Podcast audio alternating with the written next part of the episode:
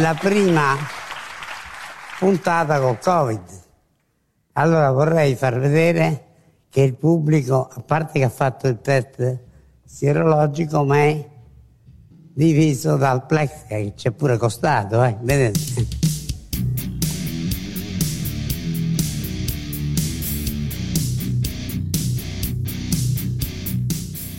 Veglioni, eh, festeggiamenti, eh, baci, abbracci, questo non è possibile.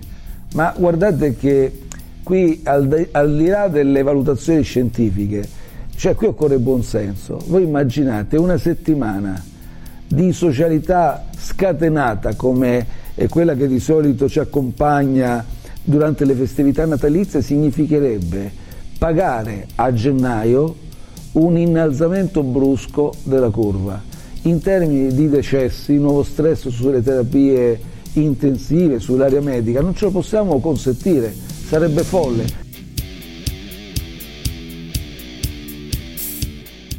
Spero che sarà un Natale di famiglia, dove le mamme siano mamme, i nipoti siano nipoti, i nonni siano nonni, con tutte le precauzioni del mondo. Quindi mi rifiuto di pensare a un Natale via Zoom, via Skype. Spero che ora del 25 dicembre si possa non fare i festoni con 150 persone, Ovviamente. ma almeno godersi lo spirito del Natale in parrocchia, a casa, la sera della vigilia e la mattina con i regali di Gesù Bambino. E aggiungo una riflessione, e questo proporremo al governo, aiutando chi compra italiano. E aggiungerei, secondo il ragionamento di Salvini, aggiungerei che Paolo fa Paolo, Fabio fa Fabio e Eurovisione fa Eurovisione. Quindi Fabio Eurovisione cosa fa? Racconta i, i fatti più importanti della settimana europea per conto di Radio Statale. Lo facciamo io e te, quindi io mi presento Paolo Castellano e dall'altra parte della cornetta chi c'è? Fabio Simonelli. Ciao Fabio. Ciao Paolo, è un piacere come sempre. Allora, Fabio, abbiamo sentito le raccomandazioni nella copertina di Conte, il nostro adorato Premier. Eh, non siamo dei grandi fan, ma comunque riconosciamo l'autorità no, di Conte. Eh, cosa ha detto Fabio? Alla fine sei d'accordo con quello che ha detto, che bisogna stare un po' calmi a Natale? Sì, ecco, sarà una bellissima notizia per quei tantissimi tirchi italiani che così potranno risparmiare sui regali perché non dovranno darli in presenza, evidentemente, perché con le feste ristrette non ci sarà il cugino a cui fare il regalo e quindi i tirchi italiani saranno particolarmente grati al nostro Premier. Però sì, niente, niente regali, niente grosse feste e niente, per esempio, limoni sotto il vischio, cose, cose che si vedono tutti i giorni, tra l'altro, vedo. Allora, no, però, dai, però Fabio, questo, io- è giusto, è giusto, dai, è giusto. Io posso dirti una cosa, io sono un po' incazzato con Conte perché ogni settimana ce n'è una, ogni settimana c'è una gaff, non so dall'esterno come considerino l'Italia, però anche questa settimana abbiamo avuto l'ennesima gaff di Conte. Cioè, cos'è successo? Allora, sapete benissimo che noi tutti qua in Italia e in Europa stiamo attendendo il Recovery Fund, no? Sono questi soldi che eh, 700 e passa miliardi che eh, all'Italia ovviamente eh, ne verranno meno, cioè nel senso 700 poi da, da dividere tra i vari paesi e l'Italia prenderà una, una buona fetta, no Fabio, di questi fondi per far ripartire la propria economia investendo sulla sanità. Lo abbiamo detto mille volte e fin qui nulla di nuovo. La cosa nuova è che si vocifera tra i corridoi freddi di Bruxelles che eh, la commissaria Ursula e tutti gli altri funzionari siano un po' arrabbiati con l'Italia perché l'Italia dovrebbe presentare una bozza del piano per eh, usufruire dei fondi del recovery. Questo è perché non è che si ha grande fiducia sul governo italiano e per evitare che questi soldi vengano usati per fondare una seconda l'Italia, toh. oppure che, che- che ne tu so. dici Paolo, tu dici? o che ne so, per restaura- restaurare qualche, qualche villa di qualcuno de- della- della- dell'esecutivo italiano. No, però adesso, a parte, a parte no, gli scherzi e le battute, è chiaro che c'è tutto un iter europeo per il controllo dell'utilizzo di questi fondi ed è una cosa anche, cioè, sacrosanta eh, da sposare. Infatti, eh, su Co- Conte su questa cosa non dice niente. Però cosa è successo? Che Conte in settimana ha smentito queste voci, cioè del fatto che loro non hanno ancora presentato una bozza dicendo che, beh, eh, sì, noi abbiamo presentato un, così, un piano generale, però insomma non è vero, è una fake news che, che, che l'Europa ci, ci, ci stia sgridando in questo momento. Invece oggi è uscito su Repubblica una cosa contraria, cioè nel senso che eh, Conte ha detto che effettivamente c'è, c'è, questo pressing dell'Europa, quindi sono un po' in ritardo e dunque il piano verrà presentato a febbraio. Però cazzo, io dico, ma basta, cioè giocare con gli uffici stampa, cioè diciamo le cose come stanno, siamo in ritardo, porca miseria, ok, siamo in ritardo, ci prendiamo le nostre responsabilità e amen, cioè non succede niente, giusto? Quindi non, non capisco, non capisco l'urlare alla fake news solamente per uh, così prendere posto nella, nella, nell'agone mediatico e per far vedere che si, è duri, si è forti. Va bene, volevo dire solamente questo, però Fabio, di cosa parleremo in questa nuova puntata di Eurovisione? Allora, parleremo di un argomento che in qualche modo riguarda anche l'Italia e riguarda quelli che sono i piani dello stesso Conte per affrontare la stagione sciistica, eh, perché appunto c'è la possibilità di un incremento ulteriore dei contagi. Poi parleremo anche di eh, i rapporti tra Google e la Francia e di una particolare che, eh, cosa che è successa nel Consiglio di difesa europeo, perché c'è stato un intruso. Ah, bene, andiamo bene, ottimo.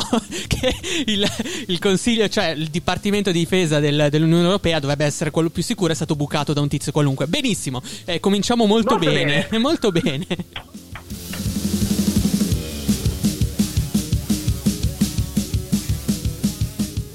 Allora, il problema del Natale in Europa, eh, lo abbiamo definito l'affair delle nevi, no? Eh, L'Italia, L'Italia, sta cercando di trovare un accordo con altri paesi europei sulle piste da sci. Tutti, tutti vogliono andare a sciare, oh, chi se ne frega del coronavirus, però giustamente eh, fanno notare in tanti che si rischia un secondo Ferragosto, giusto Fabio? Esatto, allora ricostruiamo un attimo la vicenda e mm, spieghiamo perché è importante. Prima di tutto ne va dell'economia eh, di gran parte delle regioni italiane alpine, Valle d'Aosta, Trentino Alto Adige, eccetera, ok? E poi eh, bisogna anche capire cosa se ne vuole fare di questo argomento a livello europeo. Perché? Perché Conte vorrebbe fissare dei parametri sì. e vorrebbe che sia la Commissione in questo caso a dare delle regole. Sì. Però poi ci sono i soliti stati particolari come la Svizzera che non fa parte per esempio dell'Unione Europea che ha già detto che eh, le piste rimarranno aperte anche se in realtà le loro terapie intensive in Svizzera sono, sono pieni malati. Eh, sono piene. Però la Svizzera ha detto che tiene aperto lo stesso, quindi? Sì, eh, lo stesso, ma per un motivo molto semplice, perché comunque eh, la parte di, di, di stagione sciistica è sì. importantissima, cioè economicamente è un volano incredibile per tutta, eh, tutto l'inverno svizzero. Quindi eh, considera che in Svizzera si va a sciare in tutti i cantoni e quindi non sono disposti a rinunciare delle entrate. No, non sono disposti a rinunciare a queste, a queste entrate. Insomma, è incredibile. Però scusa, eh, a questo punto si rischia che tanti italiani varchino il confine per andare a sciare in Svizzera. Cioè, eh, adesso quindi cioè, tutte le norme per, per evitare gli assembramenti così eh, durante, durante sì. le vacanze bianche in realtà la Ma settimana pensa, bianca. Pensa solo, pensa solo, alla provincia di Varese che confina, alla provincia di Como che confina, alla provincia di Sondrio sì. che confina. Ecco, questi potrebbero essere tutti dei casi limite. È anche vero che in questo caso potrebbe intervenire direttamente il governo attraverso la regione vietando l'espatrio di fatto. Ok, quindi Bruxelles, Bruxelles potrebbe, potrebbe, stabilire delle regole comuni per le festività. Noi sappiamo benissimo, Fabio, che Bruxelles non può imporre, non può imporre niente. È per questo che Conte ha fatto un appello all'Ursula von der Leyen per, per chiederle di trovare un accordo tra vari paesi. Appunto, tu eh, dicevi della Francia, dell'Austria, della Germania e questi paesi sono in qualche modo, in qualche modo scettici. Io ho letto, soprattutto scettico ehm, è il governo austriaco perché l'Austria non vuole chiudere gli impianti perché sostiene di aver trovato dei metodi molto efficaci per igienizzare le cabine. Adesso com'è che si chiamano? Io non vado a sciare come, come avrete intuito. Le, le funivie, le, funivie, le, le seggiovie, seggiovie. Tutto, tutto, gli impianti, ecco. insomma. Ecco. ecco. più che altro il discorso è molto simile a quello della Svizzera. Fondamentalmente in Austria, in, eh, in montagna, durante l'inverno si fanno soldi e se ne fanno tanti sì. e quindi non si è disposti particolarmente a rinunciare a questo tipo di turismo. Ma no, ma io capisco. Ecco, io capisco, diciamo però è anche un momento che... particolare, dai Fabio, cioè è il momento del coronavirus. Sì, così come, esatto. come, sono, come si sono fermati altri settori dell'economia, ahimè, purtroppo rinunceremo anche a sti cazzo di sci, a ste, ste montagne. Ri, cioè, ri, ricordiamo due cose, ricordiamo due cose. Un esempio italiano, il famoso weekend del 7-8 marzo, quello ah, prima sì, del lockdown, sì. era stato il famoso weekend delle nevi, dove tantissimi italiani, lombardi e non, Vero. erano andati sulle piste da sci e avevano creato dei grossissimi focolai. Quindi questa è la prima cosa. E la seconda cosa, Paolo, è che effettivamente il nostro Conte non è un grandissimo cuor di leone da questo punto di vista, perché vorrebbe un accordo, ma non è che l'ha chiesto direttamente lui a Ursula, ha mandato eh, chi? La cancelliera Merkel eh, vorrebbe che la Merkel facesse da tramite tra lui e la Commissione per trovare appunto una, un'intesa. Ma sì, ma l'Italia a livello internazionale ha una voce, cioè.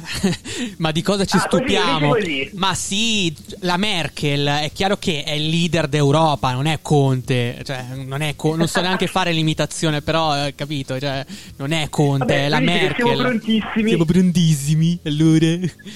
No, questo sembra più Berlusconi. Però, no, però a parte gli scherzi, la, la, la Merkel è un vero leader e ha anche il carisma e l'autorità per unire più teste. E, e, diciamo che il nodo, il nodo, da risolvere è l'Austria, perché l'Austria è quello più combattivo. Infatti, ho anche sentito che Kurz, il cancelliere austriaco, vorrebbe dei ristori per, per gli imprenditori del, delle montagne, del, degli impianti sciistici. Ristoro è questo nuovo termine, no, come, come congiunti. Ci sono questi termini che ogni tanto, giuridici, entrano nel nostro vocabolario obbligatoriamente con, con, forza e ristoro è uno di questi, cioè ristoro è, sarebbe un indennizzo, ok? Lo spiego ai nostri ascoltatori che magari non, non, non, hanno, hanno, non hanno così sentito questo termine, però effettivamente il ristoro è un aiuto economico da parte dello Stato a una determinata azienda o settore economico. E questo è quello che succede in Austria. Ehm, invece, eh, per, quanto riguarda, mm, per quanto riguarda i contagi, come dicevi tu, Fabio, tutto ciò è legato a una possibile a una possibile terza ondata.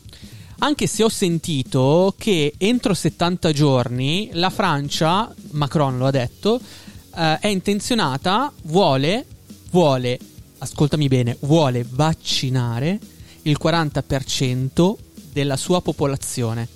Quindi, non so, hanno già il vaccino. Cioè, come, Bisognerebbe chiedergli quale vaccino abbia e che non, che non conosciamo effettivamente, perché eh, come abbiamo ribadito più volte anche all'interno eh, del nostro podcast, i vaccini fondamentalmente sono tre, sì. eh, sono quello di Oxford, quello eh, di, eh, di, Pfizer e eh, quello di, ehm, della società mm, tedesca e quindi moderna, bravissimo, e quindi saranno messi a disposizione a partire in teoria le prime dosi da eh, metà fine dicembre in neanche in tutti i paesi. Quindi pensare di vaccinare il 40% della popolazione. In 70 già giorni. dal mese prossimo in 70 giorni la vedo un po' dura ecco. Anche perché c'è da fare tutta una serie di altri test. Ma senti Fabio domanda personale personalissima. Ma tu il vaccino te lo faresti?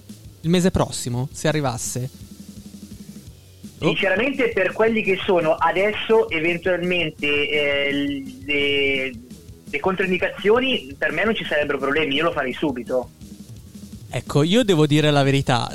Deve essere un prodotto sicuro, cioè, allora, prima mi dimostrano Ok. che, sia, che sia un prodotto sicuro e lo vorrei fare, certo, lo, lo farei subito perché vorrei tornare a una vita normale, quindi andare ai concerti e a vivere, a vivere la città e il mondo come, come si faceva una volta, senza, senza stare rinchiusi a casa oppure sempre con queste fobie quando esci, mascherine, guanti, eccetera. Va bene, allora, io credo che sulla settimana bianca in Europa abbiamo detto tutto. Fabio, tu hai qualcos'altro da aggiungere? Qua è il tuo No, ma- ultimo secondo. No, passerei ai prossimi argomenti, Paolo.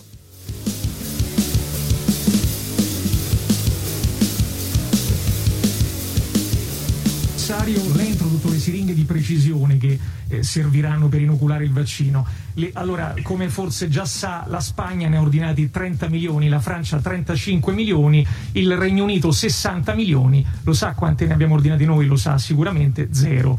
Eh, lei ha citato un bando che arriverà, che farete lunedì, ma non è un po' tardi, commissario?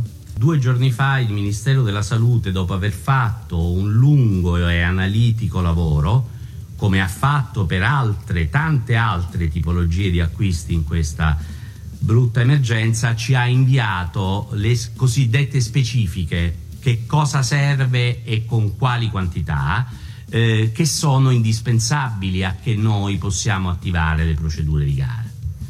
Eh, lunedì eh, bandiremo questa richiesta di offerta, si chiama così questa procedura, per chiedere al mercato le, eh, gli aghi e le siringhe. Eh, io non so dirle se è tardi, ho la presunzione di pensare che non lo sia.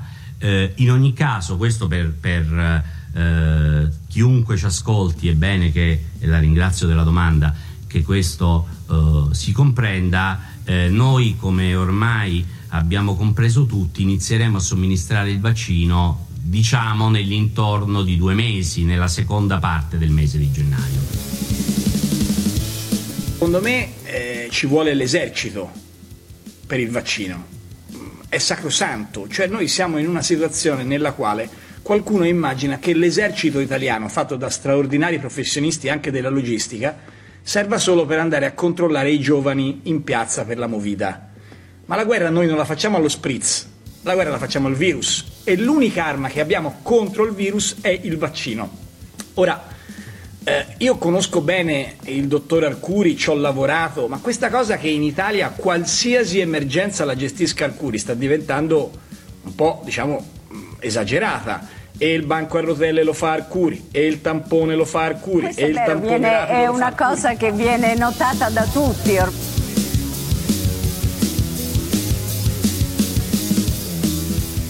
Arcuri che dice le terapie intensive non sono sotto stress perché non calcola che ci sono anche i malati ordinari e glielo devono ricordare i medici, ma non è solo questo, c'è Salvini che dice se mi toccano Natale diventa una bestia, che non è precisamente un piano organizzato, o la Meloni che dice c'hanno ragione Ungheria e Polonia che stanno bloccando il recovery fund che ci serve.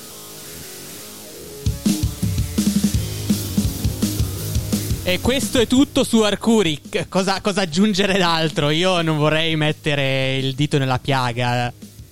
Fabio, Amico mio, non vorrei mettere il dito nella piaga. Io, boh, non lo so. Io aggiungerei una cosa di Calenda, così, a buffo, se vuoi. Una cosa di Calenda che fa una fotografia del nostro paese impazzito. Te la faccio sentire. Cioè, cioè, questo è un paese che ha perso la bussola. Allora io quello che credo è che lo so che non è ehm, si cerca di non chiamare in causa il Presidente della Repubblica, però credo che Mattarella dovrebbe chiamare un time out nelle forze politiche e capire se c'è lo spazio per un governo del Presidente sostenuto con tecnici di aria, sostenuto da tutte le forze politiche, perché così non si va avanti e se non c'è questo spazio che almeno si mandi a casa Arcuri, che si cambino i ministri più fallimentari. E se non si fa questo il rischio è che man mano che andiamo avanti in una situazione che sarà sempre più complicata non solo dal punto di vista sanitario eh, come posso dire abbiamo, continuiamo ad avere questa sensazione del giorno della marmotta tutto ricomincia da capo i parametri che non funzionano le terapie intensive e niente accade. Io penso Allora. che questa cosa vada fermata ora Beh, io non sono tanto d'accordo con Calenda sul niente accade. No, qualcosa accade, ma accade male. Cioè, quindi, no, no, qualcosa accade, dai. Eh, però accade male. Bisogna, bisogna avere più, più organizzazione. Allora, Fabio, incominciamo ad introdurre il nuovo tema del nostro podcast Eurovisione. E abbiamo detto che parlavamo di Francia, lo abbiamo anche promesso, promesso no, però è una richiesta che ci è stata fatta su Instagram da un ascoltatore. E allora parliamo di Francia. Parlando di Francia, noi parliamo anche di innovazione e di mondo digitale, in questo caso di un accordo tra Parigi e Google. Cosa è successo, Fabio? È successo che Google ha firmato una serie di contratti di licenza con alcuni dei principali editori francesi. Editori che fanno capo per esempio a grandi giornali come Le Monde, Libération, Le Figaro, L'Express, l'OBS, insomma diciamo la creme della creme dell'informazione francese. Ecco, qual è eh, la cosa importante? Qual è la cosa importante di questo accordo? È che finalmente eh, Google pagherà appunto i diritti di copyright. Cioè oh, finalmente qualcuno che paga. Finalmente qualcuno esatto. che paga, Fabio. Eh. Esatto, perché i media hanno criticato Google accusandola di generare del fatturato, quindi di generare soldi, mm. indicizzando contenuti soggetti a copyright, cioè con- contenuti di altri, ok? Certo. Ovvero delle principali testate giornalistiche, ok? Ecco, Google come ha risposto? Ha eh, ovviamente sempre negato la veridicità, la veridicità di questa posizione, eh, ha spiegato di non vendere la pubblicità sulle pagine di risultati legati delle notizie, quindi non mm. sulle pagine delle notizie, ma di, neanche di farlo sulle pagine di Google News, quello che certo. voi trovate nella sezione notizie appunto eh, di Google. E quindi eh, ha detto, anzi, eh, voi editori ci guadagnate perché noi, indicizzando meglio, spingiamo i lettori a fare più click click. Eh beh, ma è giusto, cioè Fabio adesso, ok, Google si difende in qualche modo, cerca anche di difendere la propria posizione, però cazzo, cioè io uso Google perché so che attraverso Google News riesco ad accedere a un'informazione di qualità e questa informazione di qualità viene prodotta da Le Monde, Figaro, eccetera, eccetera, parlando dei nostri, Corriere della Sera, Repubblica, giusto, mi sembra, mi sembra ovvio questo. Esatto, diciamo che questa è una battaglia che si porta avanti da anni, ma cos'è che è cambiato rispetto eh, agli ultimi mesi? È cambiato, cambiato, che c'è è, è, si è messo di mezzo il governo, cioè il ah. governo ha praticamente obbligato Google a trovare un accordo con gli editori. E come mai? Per, per una direttiva europea? Esatto, per una direttiva europea per adeguarsi alla famosa direttiva europea, la legge sul copyright approvata nel marzo del 2019. E quindi, adeguandosi a questa direttiva europea, il governo ha detto a Google: attenzione, o eh, fai come dico io, certo. oppure tendenzialmente passiamo dei, dei guai, sia io che te. Quindi, vediamo di trovare una soluzione. Nelle scorse puntate lo abbiamo ripetuto, uno dei, uno dei problemi da risolvere dell'Europa del futuro sarà la questione digitale con i top player, ehm, con eh, diciamo i big della, della americani del, del digitale come Facebook, Apple, eccetera ed è un tema veramente importante perché si è parlato negli scorsi mesi anche di web tax. Però questo è un evento abbastanza importante perché ci fa capire che comunque in futuro anche in Italia ci saranno degli accordi, accordicchi tra Google e altri giornali. Adesso noi abbiamo, abbiamo nel cannocchiale solamente Google, però in futuro ci potranno essere anche Twitter, Facebook e le varie piattaforme social, vero Fabio? Solo che con loro esatto, è più esatto, difficile Paolo. trattare. Esatto Paolo, diciamo che per non parlarci addosso io e te, spieghiamo bene agli ascoltatori cosa cambia per il cittadino medio. Allora, eh, se eh, Google deve pagare per avere una notizia, ok? Sì. O meglio, scusami, per eh, si deve pagare diciamo, una tassa o comunque trovare un, un, un accordo con degli editori eh, per un fatturato su un'eventuale notizia prodotta da altri, significa che si va in direzione eh, di un'informazione a pagamento. Cioè, nei prossimi anni è davvero possibile che eh, tutti i siti di riferimento dell'informazione digitale, per esempio in Italia, Repubblica, il Corriere, già in qualche modo lo stanno facendo, ma è possibile che ulteriormente incrementino il fatto di avere una eh, a pagamento, ok? Quindi tu eh, dovrai fare il tuo classico abbonamento digitale appunto per avere l'informazione di quella determinata testata. Ecco, questi sono due. Allora, o ehm, l'informazione passerà sempre di più dai social e a questo punto quindi dovremmo trovare degli accordi con eh, Facebook, Instagram, Twitter e eh, giustamente gli altri social eh, che hai citato, sì. oppure in qualche modo si dovrà eh, cambiare il tipo di informazione, ecco. E quindi è, è possibile che eh, tra qualche anno un'informazione che io adesso trovo tranquillamente certo. su Google gratis senza problemi e tra un po' dovrò andare a pagarla. Allora, io dico una cosa, Google, il servizio delle notizie di Google, alla fine, se facciamo un esempio, è il giornale che si compra il barista e che offre ai suoi clienti. Non si può pensare a un futuro dove ci saranno solamente notizie a pagamento sul web. Questo per, per, un motivo molto semplice, perché ci potrebbero essere, o ci saranno sicuramente, dei siti che offriranno delle notizie gratuite però piene zeppe di pubblicità, un po' come accade adesso. Quindi non ci sarà mai, non ci, non ci sarà mai una, una, soglia a pagamento delle notizie, ok? Certo, se tu vorrai avere delle notizie di qualità, ti dovrai fare il tuo abbonamento che pagherai e lì avrai una qualità maggiore. Però pensare che non ci possano non possano esistere le notizie gratuite su internet è molto difficile per me. Quindi, secondo me, ci saranno, ci saranno sempre ed è giusto che la Francia, e nel, nel caso più generale l'Unione Europea, abbia, chiesto, abbia quest, chiesto questo pagamento, abbia fatto questo contratto con Google, perché se tu utilizzi delle notizie, un lavoro giornalistico per in qualche modo arricchire la tua, la, la tua audience, beh, queste, queste, notizie vanno pagate e giustamente eh, poi creano anche più attività nell'ecosistema. E ci sta. Il problema è vedere quanto vengono pagate queste notizie e la, la, le tempistiche e la validità dei contratti. Perché io vedo tre anni di contratto per più o meno 850 milioni di dollari a una piattaforma che si chiama News Showcase quindi, vabbè, eh, insomma, eh, le, le, cifre sono quelle. Bisogna capire se queste cifre vanno bene oppure no. Questa è la situazione dei giornali eh, in, in Unione Europea. E ora, Fabio, se tu non hai niente da dire, ci avviamo verso la fine di Eurovisione.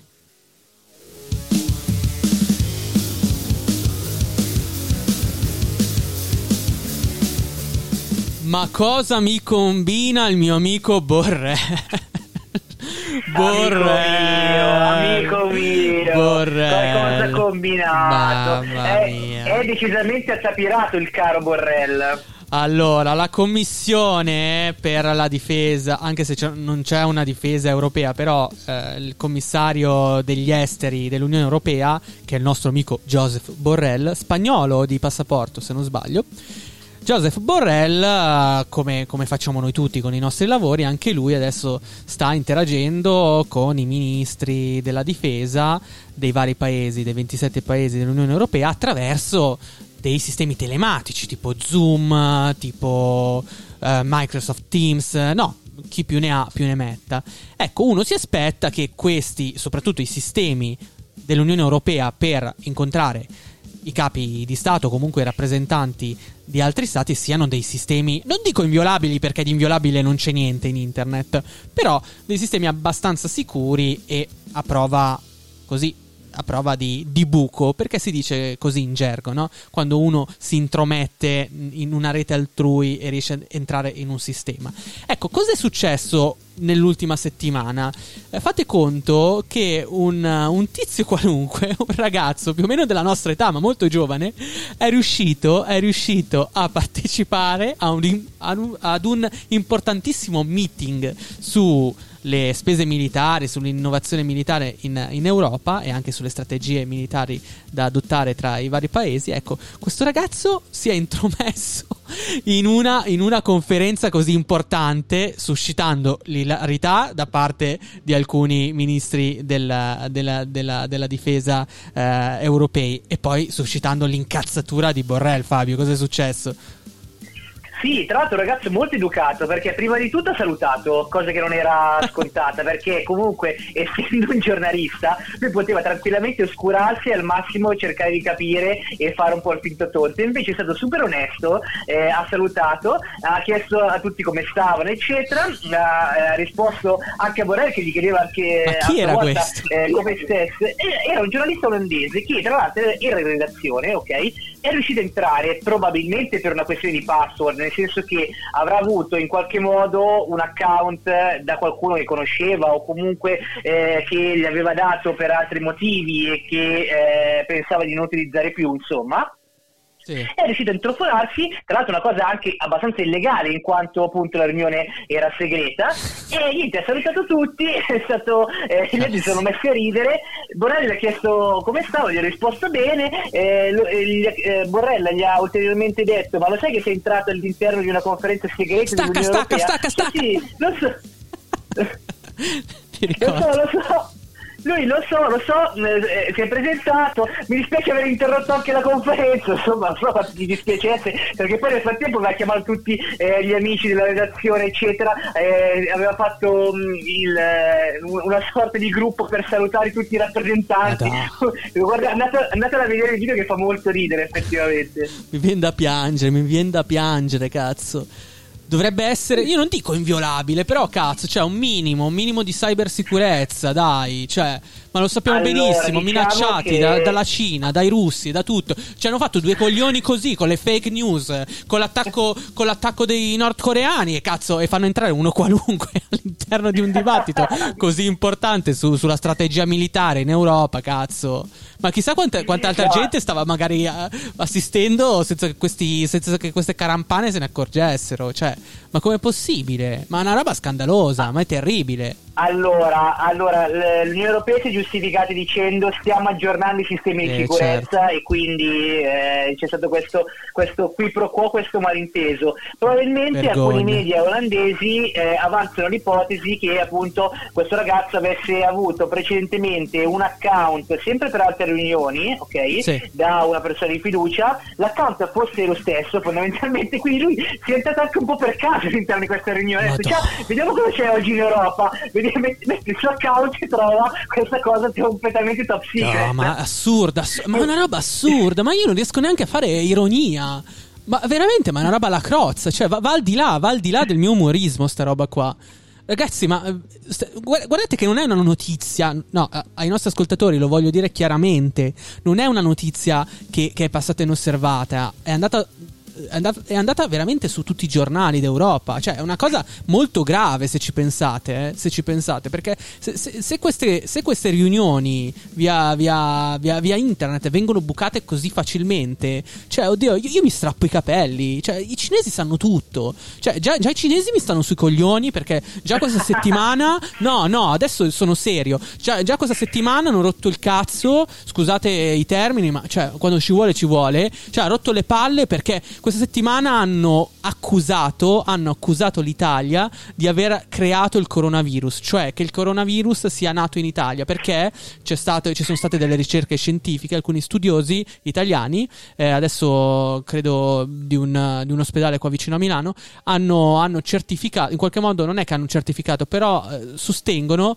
che il virus eh, del, del Covid-19 stesse circolando già nell'estate del 2019, ok? Allora cosa hanno fatto questi geni della propaganda cinese? Ah no, non è colpa nostra, hanno dato la colpa all'Italia. Cioè, ma, ma voi siete dei folli, ma chi è che vi può credere? Ma perché dite queste cose qua? E io dico, ma cazzo, ma l'Unione Europea non può dire qualcosa a sti imbecilli? Dai. Allora, l'Unione Europea si è adeguata a quello che era stata la direttiva dell'OMS che aveva provato a fare un'indagine epidemiologica all'interno dei laboratori cinesi e- ed è stata respinta con perdite. Sì, ma Fabio, ma se io dico che gli, che gli elefanti volano, cioè qualcuno mi dice sei un coglione, cioè su queste cose qua Sì, basta, eh, basta sì. propaganda.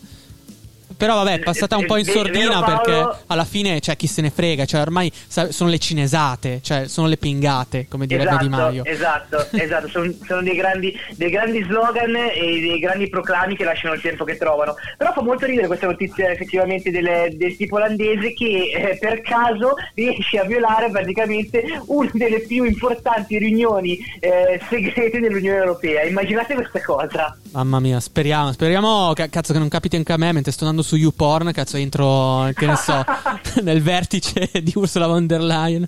Oh, scusate, no? Pensavo fosse un video di Valentina Nappi, scusate, metto giù, metto giù. Mamma mia. Va bene, siamo arrivati alla fine di questo maledetto podcast registrato da casa nostra, mentre fuori c'è la nebbia, c'è l'oscurità, noi portiamo un raggio di luce nelle vostre case Attraverso... Beh, adesso non esageriamo, eh. Attra... No, esageriamo, vaffanculo. Se non, ci, se non ci volete ascoltare, buttate giù il podcast, disiscrivetevi. No, a, parte gli scherzi, no, is- iscrivetevi. Dobbiamo cercare di, di, di, fare, di fare proseliti. E a questo proposito vi invito a, eh, a iscrivervi, almeno a iscrivervi, dai. Cioè... A iscrivervi al podcast, sicuramente, a interagire con noi sui social. Sì. Ci state scrivendo in tanti, siamo contenti. Siamo contenti del fatto che le nostre proposte, come per esempio alcune rubriche Instagram vi stiano piacendo, sì. eh, il, le nostre grafiche per spiegare insomma, i principali fatti europei vi stiano piacendo e soprattutto siamo contenti del fatto che stiamo arrivando a farvi capire dei, delle cose anche un po' complicate. Sì che però poi nel concreto cambiano tanto le nostre vite e quindi eh, il fatto di riuscire a farvele capire in maniera un po' più semplice ma non per questo banale ci rende assolutamente contenti e felici di questo. Assolutamente, perché poi in Italia non lo fa un cazzo di nessuno, lo facciamo noi magari ridendo e scherzando e qualcosa speriamo di trasmettere sia a voi che a noi stessi, perché questo serve anche a noi eh, per capire, non è che noi sappiamo tutto. Va bene, allora Fabio, mi è piaciuta questa, mi è piaciuta questa tua spiegazione, eh, chiudiamo perché nelle statistiche statistiche vedo che il mm, periodo conclusivo del podcast è sempre meno quello con meno ascolti, quindi boh, già, già, ci avranno già abbandonato. Vuoi dire qualcosa? Puoi dire anche una cosa bruttissima, tanto non ti ascolteranno. Vabbè, no, allora, no, scherzo. Scherzo, allora è stato bellissimo, eh, abbiamo passato dei momenti spettacolari con Fabio Simonelli, grazie Fabio, io sono Paolo Castellano e questa era una puntata di Eurovisione che termina purtroppo, tutto ha un termine, e però, però eh, vi diamo appuntamento al prossimo mercoledì e con una nuova puntata e nuove notizie sull'Europa. Ciao!